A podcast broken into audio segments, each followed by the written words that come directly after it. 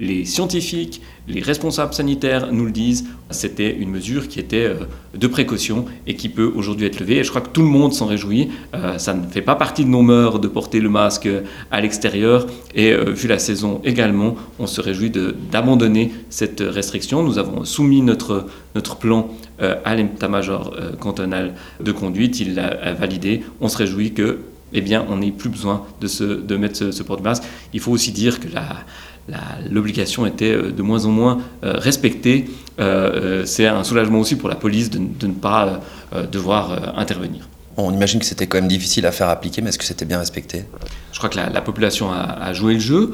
Aujourd'hui, grâce à la vaccination, grâce au, taux de, reproduction du virus qui est, très bas, on peut lever cette mesure et on s'en réjouit. On attend les, annonces formelles du Conseil fédéral et du Conseil euh, d'État. À l'échelon de la ville, on avait dès le début prévu des zones où le port du masque n'était pas obligatoire. C'était le cas notamment à Ouchy pour créer des espaces où les personnes pouvaient euh, continuer à vivre euh, comme avant. Aujourd'hui, cette mesure s'étend au reste de la ville et on s'en réjouit. Vraiment, la, municipalité était, est très contente de pouvoir annoncer une telle mesure.